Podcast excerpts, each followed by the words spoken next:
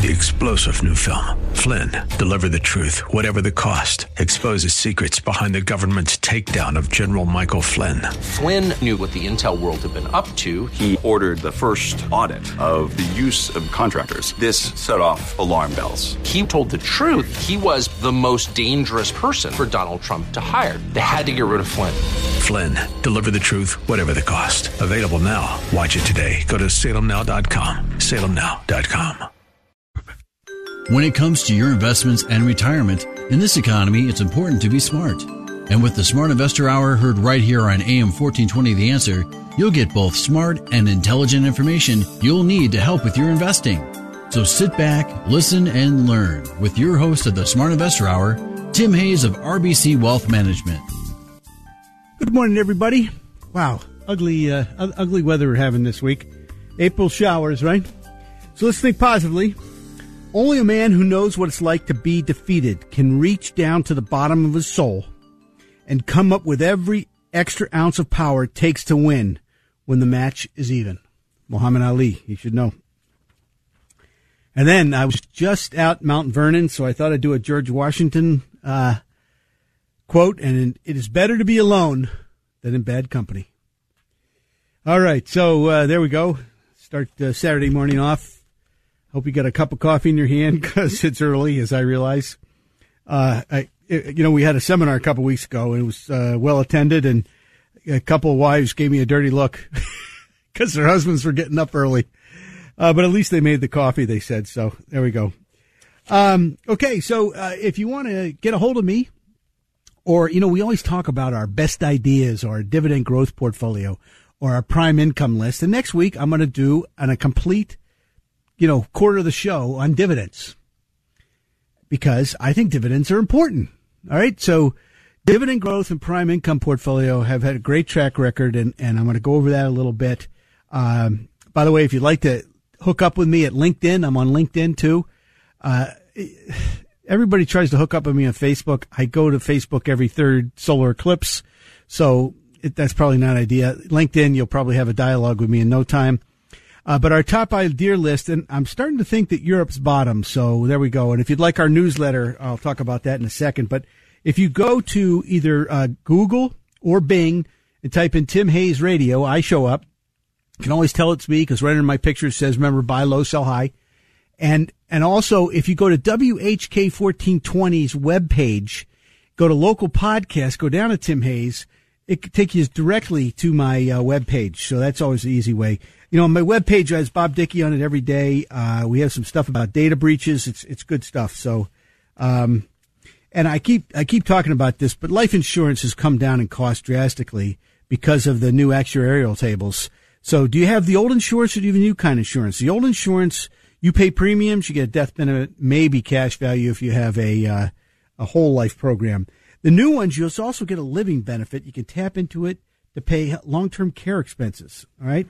So if you're doing some spring cleaning, we talked about that in your portfolio, and we talked about that also in your insurance. Get your insurance policies together, put them together, and then we can do a review of them. All right. And if, by the way, if I had two people come in, and we reviewed their policies and they were fine. Okay, so there's no point in doing anything. But sometimes it's good to review things. It's that simple. And by the way, we review your portfolio for you too. And I have sent people on their way, if I thought their portfolio was in great shape.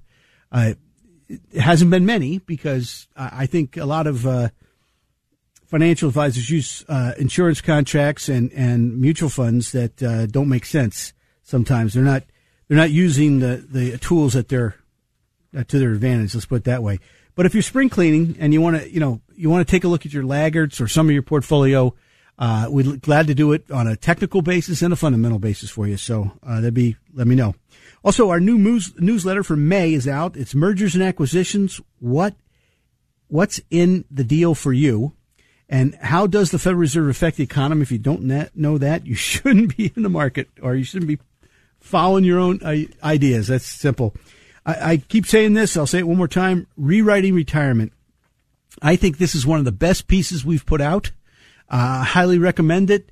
It's about, 35 pages. It's if you're thinking about retiring or you are retired, this is a piece you should take a look at.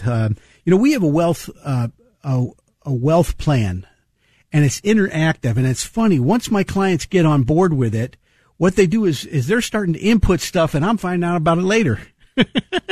I get an email eventually, a day later, and then I go review it. And I say, John's done this or Susan's done this, and it's intriguing because they start to take a hold of their finances, and then they're calling me and saying, Tim, I want you to know, and we have a discussion. So it's a great thing. So if you'd like to talk about our wealth plan, once again, it's 888-223-7742.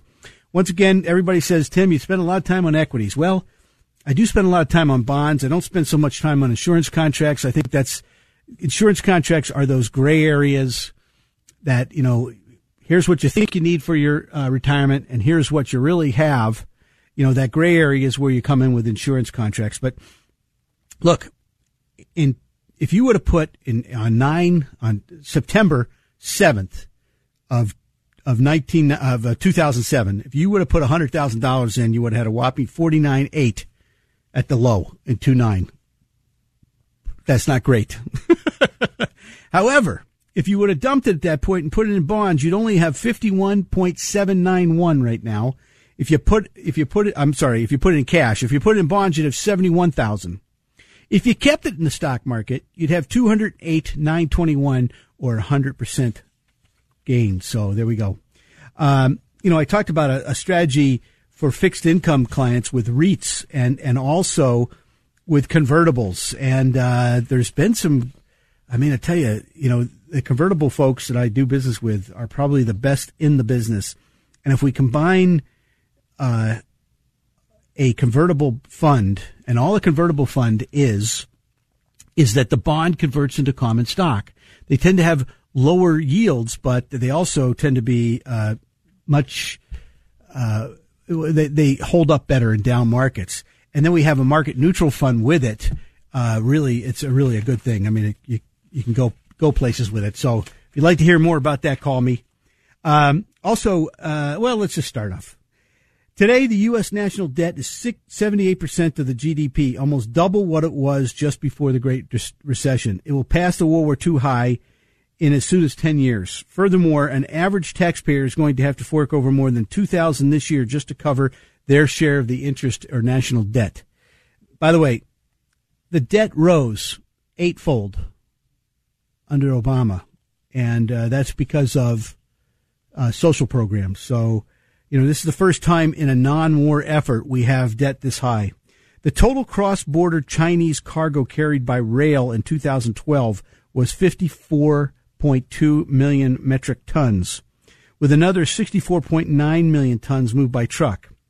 This is a fraction of the comparable U.S. overland trade in that same year, where the rail system moved 139 million tons and trucks moving 177 tons. That's roughly one-fifth, just so you know.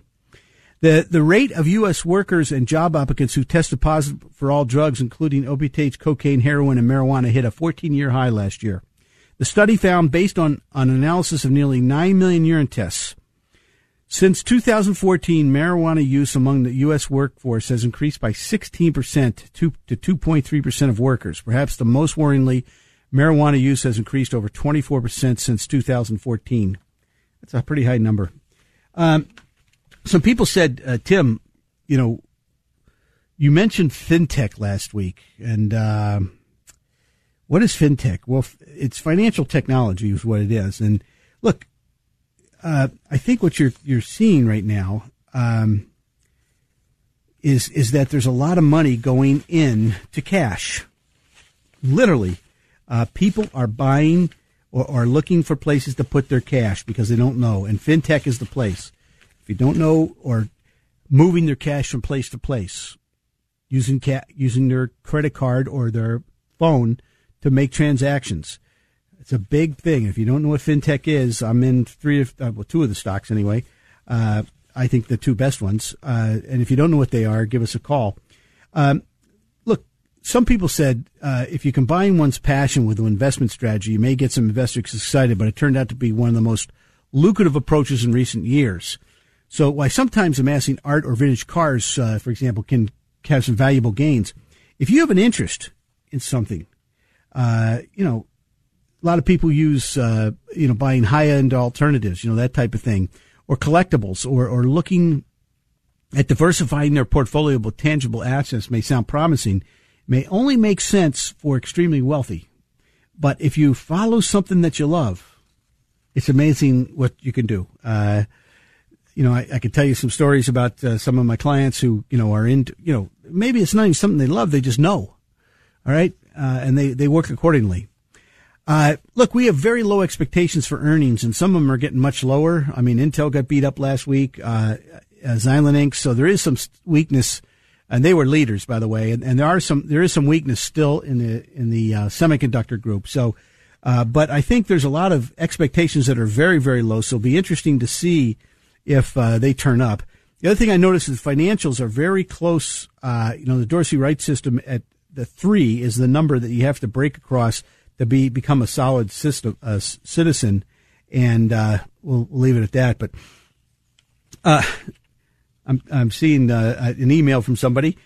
Look, what I'm talking about cash is with the advent of new and innovation peer-to-peer transfer technologies, cashless payments platforms are growing pretty rapidly, and there's multiple players that are vying for dominance. Okay, which it should be, and those are fintech.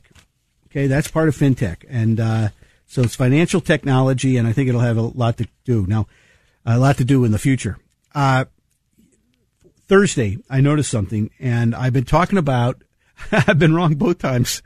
I talked about the 10-year treasury going between 2.5 and 3%. I was wrong. It went down below 2.5, and it popped right back over 2.5. Now, I've also saying that the dollar's been between 94 and 97.5 now for a year and a half. And it broke out Thursday. I'm sorry. Triple top, as a matter of fact.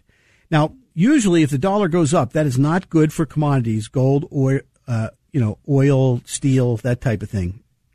It's positive, and it's not good for multinational companies either, which may be affecting some of it. Okay. So, there we go. So look, I think there's a lot of headlines going on now. So don't fear the headlines. All right. Remember, the Wall Street Journal's edition the day after Christmas Eve, it was the Christmas Eve Massacre. It was one of the great buying opportunities, and most people were scared to death. And we said it on the show. We said it numerous times. You know, don't get too scared. Don't.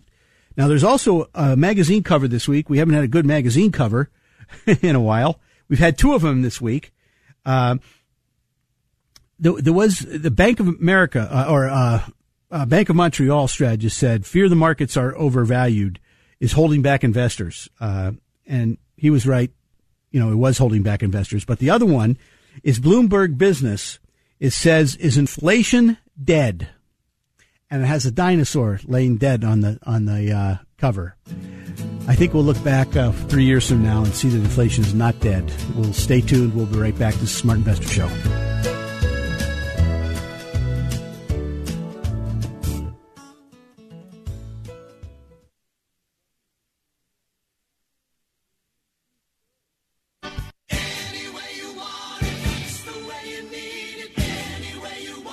Okay, we're back. If you just tuned in, this is Smart Investor Show. I'm Tim Hayes.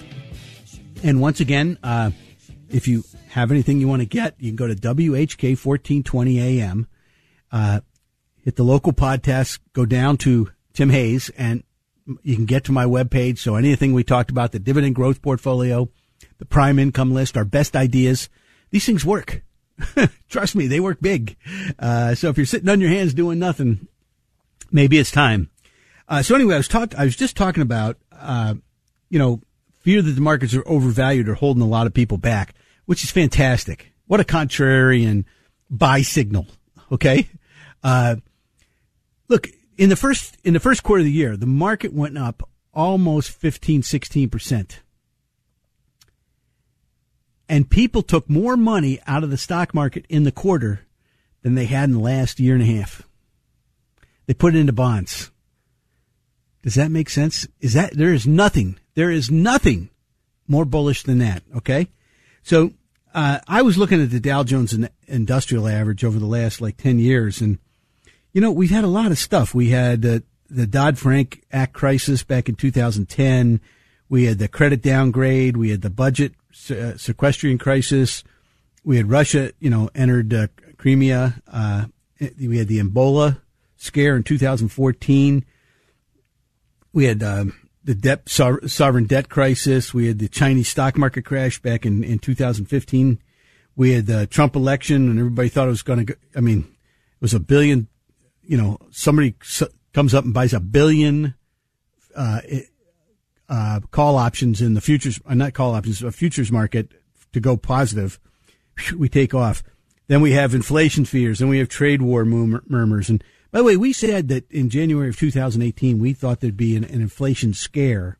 And I still think, the fact that it's on the cover of Bloomberg, Business Week. Business Week was one of the best covers to go against. The stuff inside the magazine's great, by the way. It's just the covers they're trying to sell.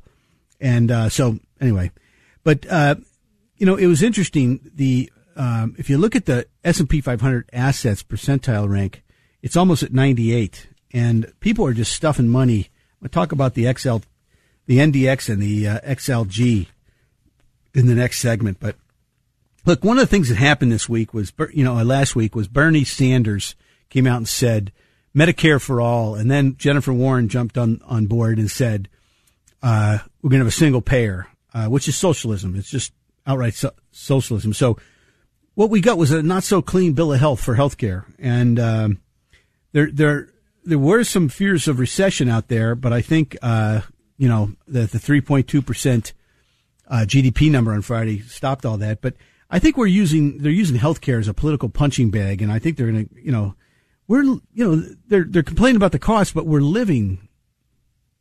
Back in when they started Social Security, the average male lived till age 52. They're now living to 84. The average female lived till 63. They're now living to 93. It might have something to do with the healthcare thing. And I thought it was interesting. Hillary Clinton says she doesn't like new drugs, but her husband took an experimental stroke drug, and it probably saved his life. At $200,000, they gave it to him.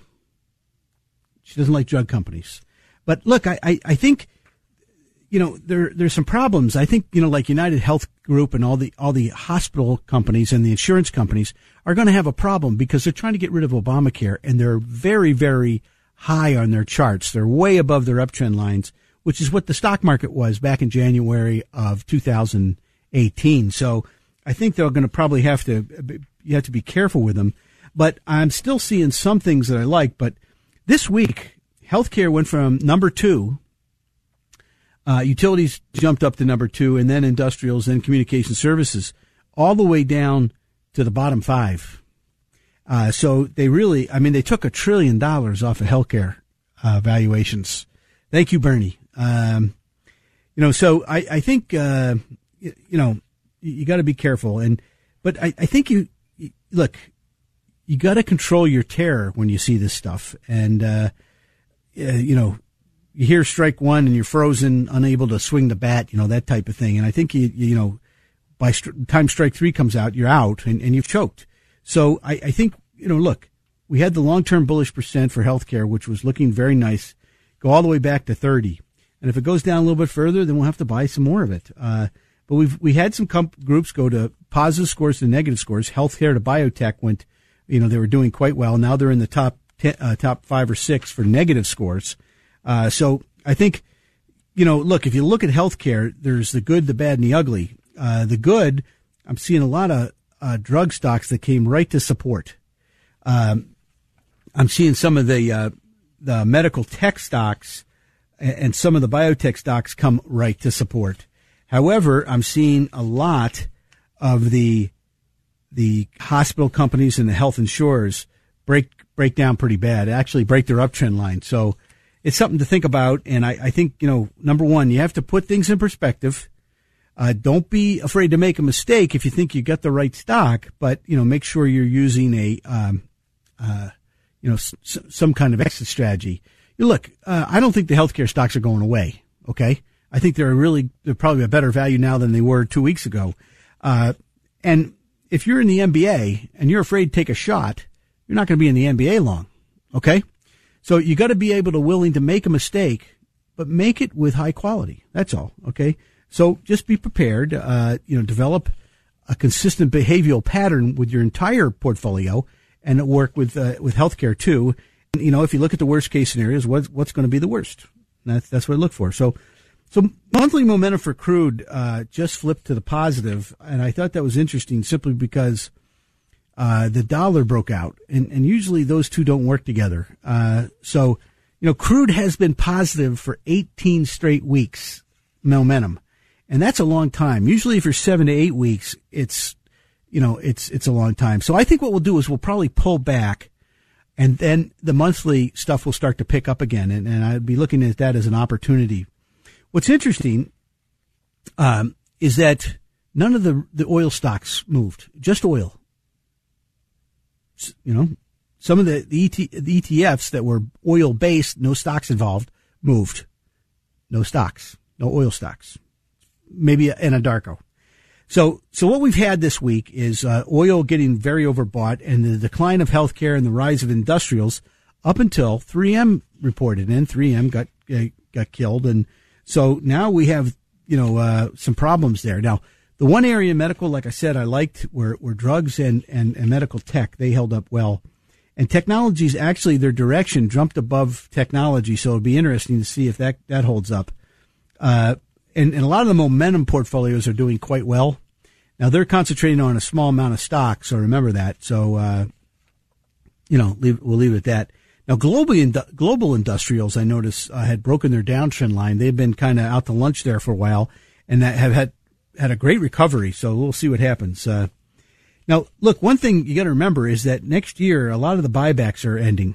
We're going to lose support of buybacks over the next couple of 12 months. So they could lose some, the U.S. stocks could lose some major support that they get from buybacks as the deterioration in quality of corporate debt start. I mean, people are taking out debt to buy these things, so it's not good. But also, it may be a positive in that if we go up without these things, it'd be really good. But there are a lot of shorts that are starting to show up in some of these names that have just been, buying back their own stock. So, now railroad stocks, have led the transports a lot higher, and the industrial sector was too. And then they just got whacked with 3M's earnings. I mean, all of them got whacked at once. And then UPS hit them, and it was a 1-2 punch. Muhammad Ali would be proud, going back to our comment earlier. But the railroads have pulled back all to support. So I think they're kind of in a really interesting scenario right now. And I'm also noticing that insurance companies are popping out to new highs. I've got a couple favorite ones. And I got a couple that are still in bases that look like they'd be good buys. So, by the way, Mark Dwelly, our insurance analyst, is one of the best. I mean, he's really good. And so if you want any information on insurance companies, let us know. But, the one thing I will say is if you beat expectations right now, you're getting paid. JP Morgan kicked butt, went from 105 to 114. If you're not, you got a problem. I mean, Xilinx and Intel, Intel, I think, by the way, might be a buying opportunity because I think, we have a new CEO who was a CFO, so he understands the numbers.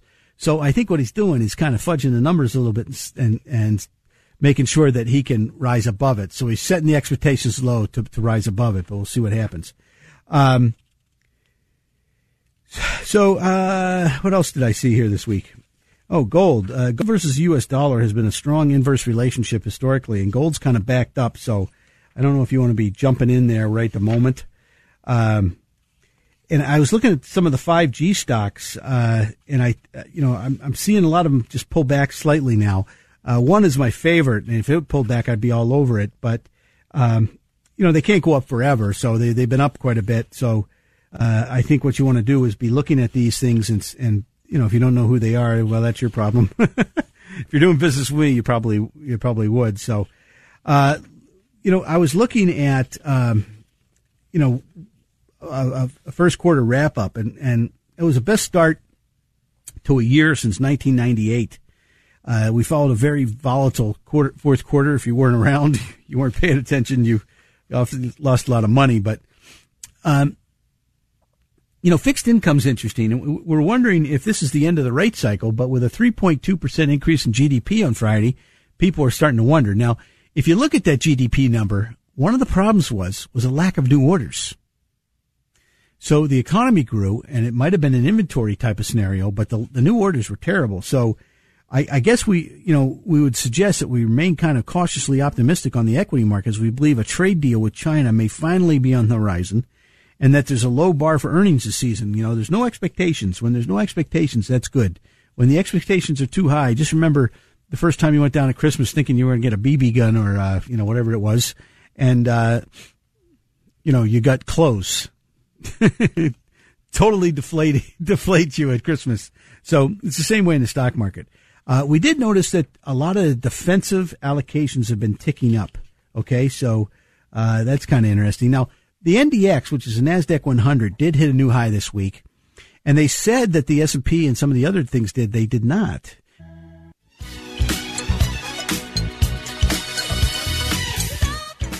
Okay, we're back. If you just tuned in, this is the Smart Investor Show. I'm Tim Hayes. And if you'd like to talk to me about your portfolio or your insurance needs or whatever, call me. It's 888-223-7742. That's 888-223-7742, or you can always go to my website, Google or Bing, Tim Hayes Radio, and there's all sorts of contact me or email me, and several phone numbers too, by the way. So please call, and we'd love to sit down and have a cup of coffee with you, talk about things. No commitment, just talk about things. So at this time of the show, we always talk about the bullish percent, and people I try to describe the bullish percent to them, but I don't think they understand. All it is a risk monitor. So the higher we go, the more the risk. Lower we go, the less the risk. So this chart goes from 0 to 100. It's an old point and figure chart. That means it's X's and O's. X's simply means that we have the offensive team on the field, as we do right now. And when we go into column of O's, we want to be a lot more defensive. Now, there's sometimes, like when what we do then is look at the relative strength of equities versus the cash, and equities versus, commodities and bonds. And if equities are the lowest form of life, like they were in 2007 or 2008, or they're low on the scale, we're going to protect more. And right now they're the top gun. Okay. So, the sell-offs will probably be, less, involved on the downside. That type of thing. So, right now we're at 57, and we're down 0.2%. We would reverse back down at 50. On the over-the-counter, we were down 0.75 percentage point to 44. We'd reverse back down to 38 there. And we're down 1 percentage point on the world index. We're at 47. They would reverse down to 42. So we basically remained unchanged for the week. So I think the one thing that did happen is all the high-low indexes, that's the number of new highs versus new lows, they all reverse down into a column of O's. So we are seeing some distribution. We're going to talk about more about that. There's only two groups that have passed the bogey check. And what's the bogey check? All we're doing is we're checking the relative strength of stocks versus cash, or bonds versus cash, or commodities versus cash. And, basically all they do is they chart them against each other on a chart, a point and figure chart. And right now, domestic equities and international equities are the only two that pass the bogey check. So just remember that domestic equities are still number one, top votes. They still about 30 ahead of international equities. Commodities are next, then fixed income, then cash and currencies. But remember, commodities, fixed income, and currencies have all failed the bogey test. So what I mean by that is that you want to have, if you're going to asset allocate, which some people do, which I think it's great if you're capable of it. I mean, a lot of people got killed last year because they were asset allocated into international stocks, or they were asset allocated into bonds at the high, or at the beginning of the year, got creamed, got out, and then bonds rallied. So asset allocation has not worked as great as everybody has pounded the table on. It's a delicate process. You have to know what you're doing. And a lot of times people sell at the low. Believe me, international equities, they probably sold the low in the fall, and it occurs quite a bit. But I just think what what this tells you is that if you're in those sectors, your cash position should be higher. Okay. So look, when domestic equities were low on the totem pole, they only had like 23 votes, buy signals, 23 buy signals out of, 5,000 companies. Therefore, your cash positions should have been very, very high. And that's the way you had to look at this thing. So now the cash percentile rank for international equities is currently 20%, which is a pretty high number. Okay. Back in 2016, it was all the way up to 100% because they were totally out of favor. So, but it's still for, a group that's in the green, okay, in a good situation, it's still pretty high number. So, you don't want to go hog wild in international equities yet. You want to, poke your toe in the cold water is what I'll probably say. It's kind of how you jumped into a pool. Very few people have jumped into a cold pool right away. Usually they touch it, they go in a little bit, they come back out. Oh, that's cold. That's how you should approach international equities as far as I'm concerned at this point. I did notice that, most of the emerging markets have kind of stalled. Remember, if the dollar rallies, that's bad for emerging markets. It's bad for China, et cetera. And the dollar did break out this week. But the Dow Jones has been positive for 3 weeks, and so hasn't the small cap and the mid cap indexes. Now the QQQs, the NDXs, and the XLGs have been positive for 17 weeks now. When you get at 8 weeks, I get nervous. Okay. That's when you want to wait for a pullback. So I have a feeling that the large names, there's potential for weakness. I'll just say that. Hey, I said that last week. Xilinx got whacked. 3M got whacked. They're both in the XLG and the NDX. Okay. Now Intel, another big company. And I own some Intel. I bought a lot lower. I think it's a great company. I think the guy's playing with the games, but the QQQs did hit a new high. The NDX hit a new high, but not all the other indexes. So you're hitting a new high with less and less people paying, playing the game. So like I said, I've always said this on the show, what you want is you want to go into the battlefield with the kings and the knights leading out, but you want the foot soldiers and the archers too, because without them, if they're back at the barracks, smoking cigarettes and drinking coffee, you got a problem on your hands. Okay. And that's what we seem to be having right now. So I think you want to be a little bit more cautious. The fact that it hit a new high is very, very good. But I mean, look, Pepsi is the 10th largest weighted stock in the QQQ and has a 2.16% allocation, and it's done well. But Xilinx is in there too. And Xilinx got killed Thursday and Friday. All right. So, and we also had, a couple other names get beat up. So you just, a lot of these on the overbought, oversold area are pretty overbought. All right. And, we're just using regression analysis to figure this out. But when it gets that overbought, you got to pay attention. Okay. So, I mean, like some of these things, look, Cadence Design's up 65% since the beginning of the year. KLA Core and Lululemon are 50%. Merck Calabere, the Mexican, or the South American, store is up like 94%. And Ultra Beauty's up 50%. We have Workday up 37%, and these are just some of them. Xilinx was up 73%, now up, less than 50. So there we go. Now, we always talk about the sectors and, what do we want to be in the favorite sector, because your chances of making money in the favorite sector are like 7 times better than being in an unfavored sector. So what you want to be, you want to be in the best stock in the favorite sector, and that's when you'll make the most money. Sometimes shifting around costs you taxes, so you don't want to do that too often. But, if you can start out that way, usually you'll make money on the worst stock in a favored sector. You'll probably make more money than the best stock in an unfavored sector, okay? Because the money's flowing out of the sector, and the ETFs really get to them. But, look, here's the problem as I see it. We started out 2 weeks ago, and we had 20 favored sectors. We're now down to 8. And so here, what I'm going to talk about is the favored sectors, the most overbought to the most oversold. Semiconductors and electric utilities are at 70, so that's the red zone that we talked about earlier. Waste management is at 65. Automobiles, parts, and autos are at 60. I And notice Ford jumped big Friday. That's a value play. Remember, we've been talking about the fight versus value and growth on this show for a pretty long time.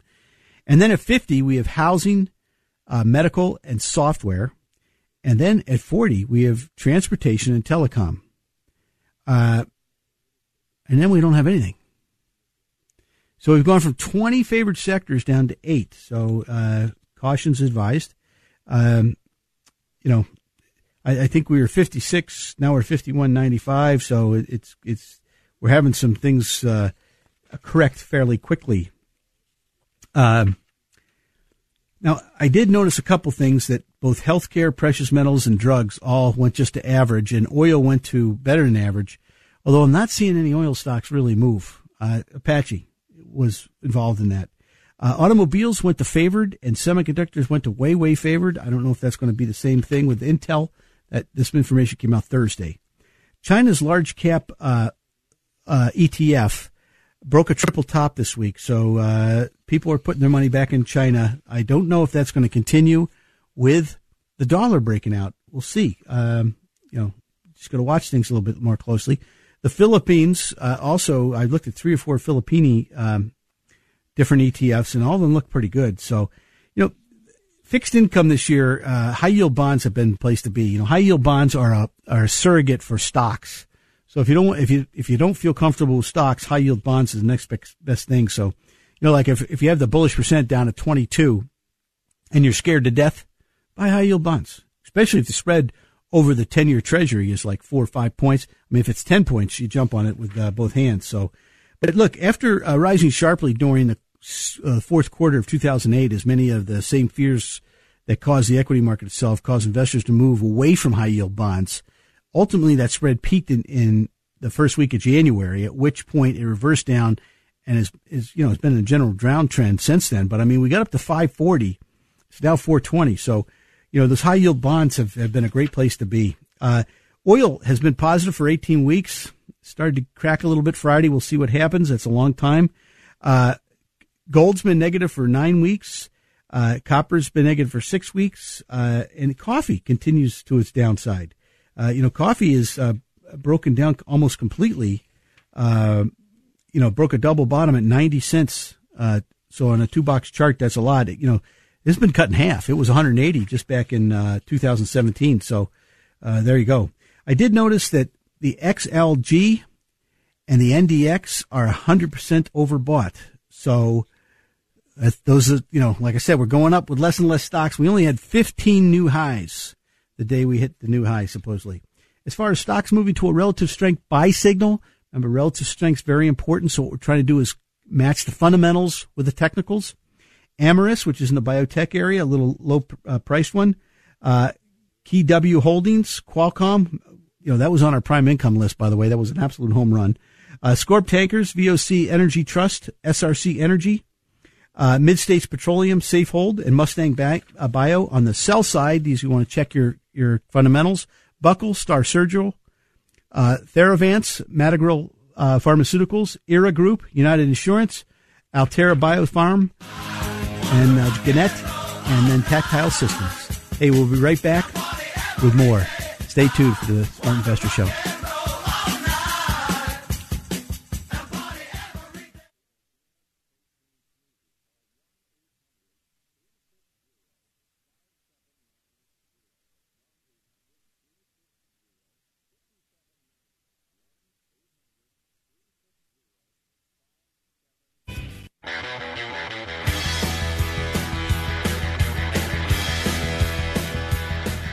Okay, we're back. If you just tuned in, this is the Smart Investor Show. I'm Tim Hayes. And once again, I want to mention a magazine cover because we haven't had one in a pretty long time that I really liked. Bloomberg, easy for me to say on Saturday morning, Bloomberg Business Week. Well, I spit that one out. I feel like Elmer Fudd. Anyway, is inflation dead? And they have a dinosaur on the cover, flat as a pancake. My bet is that inflation will pop up sometime in the near future and we'll all be complaining about it and then it'll go away again. So, I did notice a couple things. I noticed a large fund, out of Europe is buying Intel, which are probably down on already. Verizon, and Oracle. Okay? Large purchases of Intel, Oracle, and Verizon. And by the way, they all have something to do with 5G, so. And I also noticed that the CEO, after a 10-point move down, Martin Landis, who's a very bright guy, by the way, he's the chairman of the board of Crown Castle International, stepped up to the plate and bought $2.2 million dollars worth. That was 18,000 shares. He owns 136,000. So of $120 stock, that's a lot. Believe me, that's a lot. And here's a company I just started following, and it's a biotech company. It's called Tokagen. And their chief executive officer, Marty Duvall, bought 160,000 shares for $1.44 million, and two other people bought 25,000 shares. They were the CFO and the chief science officer, to the tune of another 225,000 each. That is not chump change, folks. That's a lot of money. We also had Anaplan, which is a name that we follow fairly closely, and it's a newer issue. So this is interesting because they use their options to buy 149,000 shares, and they exercised 101 of them. So they bought 48,000 shares, and the stock's trading at 48. So that's a good chunk of change. But they already owned 1.4 million shares. So you like seeing when, this is a fairly new company, about 3-4 years into the public trading area. So he's stepping up to the plate after, and he already owns a ton of it. Usually they're selling it at every chance they get, So that's kind of interesting. And here's a low-priced one. It's called Oragenics. This is a Randall Kirk stock, by the way, and there's some other people that are very smart that own this stock. But Intercoastal Capital reported a 7.8% passive stake in Oragenics as of April 25th. So that's kind of – by the way, the last week of March, the CEO and this is like a half-a-dollar stock, so it's not going to kill anybody. It's probably not for widows or orphans either, but the CEO bought 66,000 shares and the director bought 100,000, which isn't much money, but, we have a lot of people buying, so the more the merrier. Now, here's something interesting. GlaxoSmithKline, trading at 39. It's got like a 6.5% dividend, folks. I mean, so it's got a nice dividend. They've been doing nothing for a long, long time, and the actual company bought back 5.85 million shares. Like to see when the company starts buying back shares after a long period of not doing that. And then I noticed Corning, which is kind of a 5G play, but the CEO bought 1.5 million shares. He did this through options now, okay? So he exercised 93,000. He kept 43,000 of it, which is a lot of money. And then I noticed also that the CFO bought 7,400 shares. A VP bought 9,400 shares. And just so you know, that's about $326,000. We had 8 VPs. 3 of them bought 12,000 shares. So a lot of them been buying the stock. So multiple buyers, and you like seeing that. Now, here's something that's really interesting. And by the way, this stock has been showing up on my machine quite a bit, but it's called PyX International. They're in the tobacco field. And I'm not sure if they're into the e-cigarettes or not, but Morgan Stanley reported a 5.1% passive stake in the company this week, which I thought was interesting. And then here's something on the bad side. Mark Zuckerberg has had a tendency to sell. Look, I said this, and I sold some stock, and some people got mad at me, but I sold it at 180, and the stock went to 211 very, very quickly. But Mark Zuckerberg had sold a lot of stock, and he did it again here. He sold 26 million, 19 million, 19.3, 19.2. And then Sheryl Sandberg, his chief operating officer, sold another 9.8 million last week. And this was before the earnings, which were pretty good. So what are they thinking about? And I think they put together a $3 billion slush fund in case Congress is going to hit them, but I bet you it's going to be a lot more than $3 billion. So, well, look, I was looking over things, and Bob Dickey had a really good piece out this week, and he called the long-term rules. And look, sometimes you get short-term noise and volatility, and they tend to dominate the focus of investors. And it's important to keep the news we hear on a daily basis in perspective with longer-term trends. And what Bob said during his presentation to us is that it didn't matter who was in the White House. It didn't matter what you had for breakfast. What mattered was earnings, simply earnings, nothing else, nothing more, nothing less. So if earnings were doing well, the stock market went up. And if earnings were doing poorly, the stock market went down. Now, there are factors that determine that. Sometimes the presidential policies determine that. Sometimes Fed policies determine that, but it came down to earnings. So you got to think short-term moves are not as important as earnings long-term. And he thinks the bull market bottomed in 2009.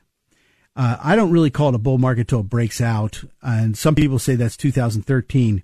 If you look at the 17 and 34-year cycle, it just started in 2017. So, bull markets last 16 to 18 years. So this could be a very interesting period of time. We are in this place where the averages look potentially more average for the next several months. I think, we're not going to see anything great. Like I said, I've been saying for about a month now, I think it's going to be sloppy.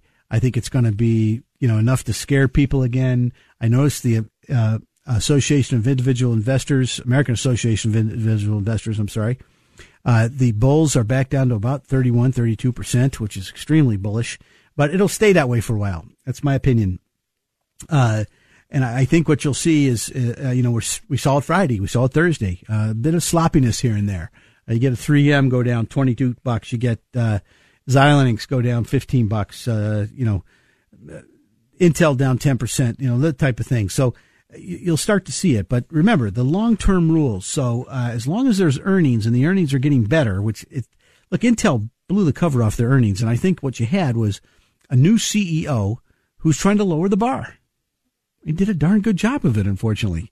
But they're only trading 11 times earnings, so, how worried can you get?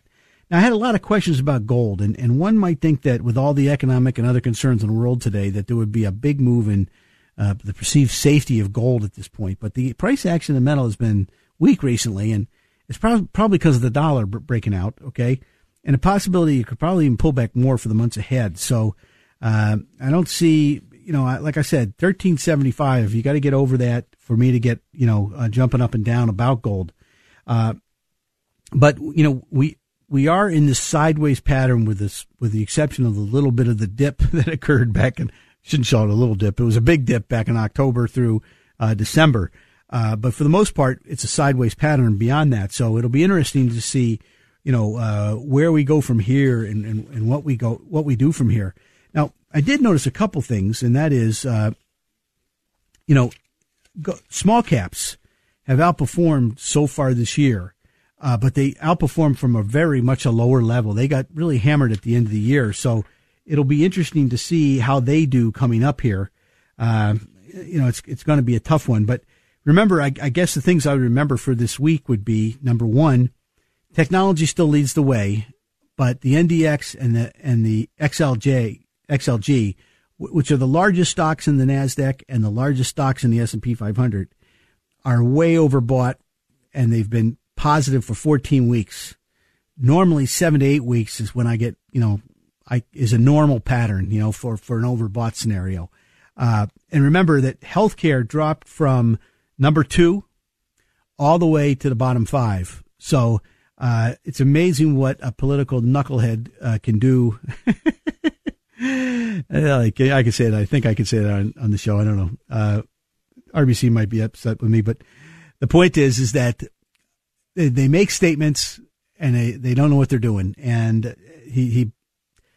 we took $1 trillion off of healthcare capitalization in a week. And so I think healthcare is going to be a controversial thing, but I still think there's opportunities there. I just don't think you have, as much of your portfolio as you would have the last couple of years when we've made a lot of money on healthcare, by the way. But industrials came in third, so they jumped, and utilities came in second. And utilities really jumped big, and I think that's a safety area, okay? So people are going for safety again, so we'll see what happens. But, equal weight is still the place to be as far as the S&P 500. large cap growth and small cap growth still the place to be, and then technology, utilities, and industrials is where I'd stay. Right now, what I'd be doing is I'd be looking at, I think, look, there's several areas I really like. There's software companies out there that have what is known as a subscription model. And I think they're going to get beat up coming up here because nothing stays up forever. And as they do, I think you want to buy some of these. These could be really big stocks. They were all in that technology, internet, media, and telecom conference we had back in November, which we were offering to people for a pretty long time. Also, I would look at the dividend growth portfolio, the prime income list. I'm not sending out the bond list right now because I don't see anything unless you're buying municipals. If you're buying tax-frees, give us a call because we got a great inventory, and tax-frees are actually yielding more than the 10-year and the 30-year treasury. So that's a good time to be buying those. But I don't, I'd be looking at dividend growth, prime income list. That'd be a great area. I'm looking at them every day. I'm trying to pick out ideas. I've got one idea that looks fantastic, I think. Actually two that I think look really, really good that are both on the prime income list. I just bought it for a lot of people. And then if you like our newsletter, let us know. Remember, Google Tim Hayes or Bing Tim Hayes Radio. Hit the contact me, email me while you're there. Look over Bob Dickey stuff. Look at our cyber stuff, and I think you'd find it interesting. Also, WHK 1420 AM. Go to the local podcast, Tim Hayes. Go directly to my webpage. You can, if you need a nap, you can listen to my last show. Have a great weekend. This is Tim Hayes. This is the Smart Investor Show. Remember, buy low, sell high. Thanks for listening to the Smart Investor Hour. To reach Tim during the week, call him toll free, 888-223-7742. That's 888-223-7742. Or visit his website, rbcwmfa.com/Tim Hayes. That's all one word in the address bar, rbcwfma.com/Tim Hayes. Please join us again next Saturday for the Smart Investor Hour to hear more smart investing from Tim Hayes of RBC Wealth Management. 3-star General Michael J. Flynn, head of the Pentagon Intelligence Agency, knew all the government's dirty secrets. He was one of the most respected generals in the military. Flynn knew what the intel world had been up to. He understood its funding. He ordered the first audit of the use of contractors. This set off alarm bells. The explosive new documentary, Flynn, Deliver the Truth, Whatever the Cost, and covers the facts behind this scandal. Flynn told the truth. He was the most dangerous person for Donald Trump to hire. I find out the worst enemy that I'm going to face in my life is right here in America. They took my assessment and they wanted me to change it. And I was like, I'm not changing it. They had to get rid of Flynn. With in-depth interviews, archival footage, and never-before-seen personal records of the man behind the headlines. I just felt like I was drowning. Flynn, Deliver the Truth, Whatever the Cost. Available now. Watch it today. Go to SalemNow.com. SalemNow.com.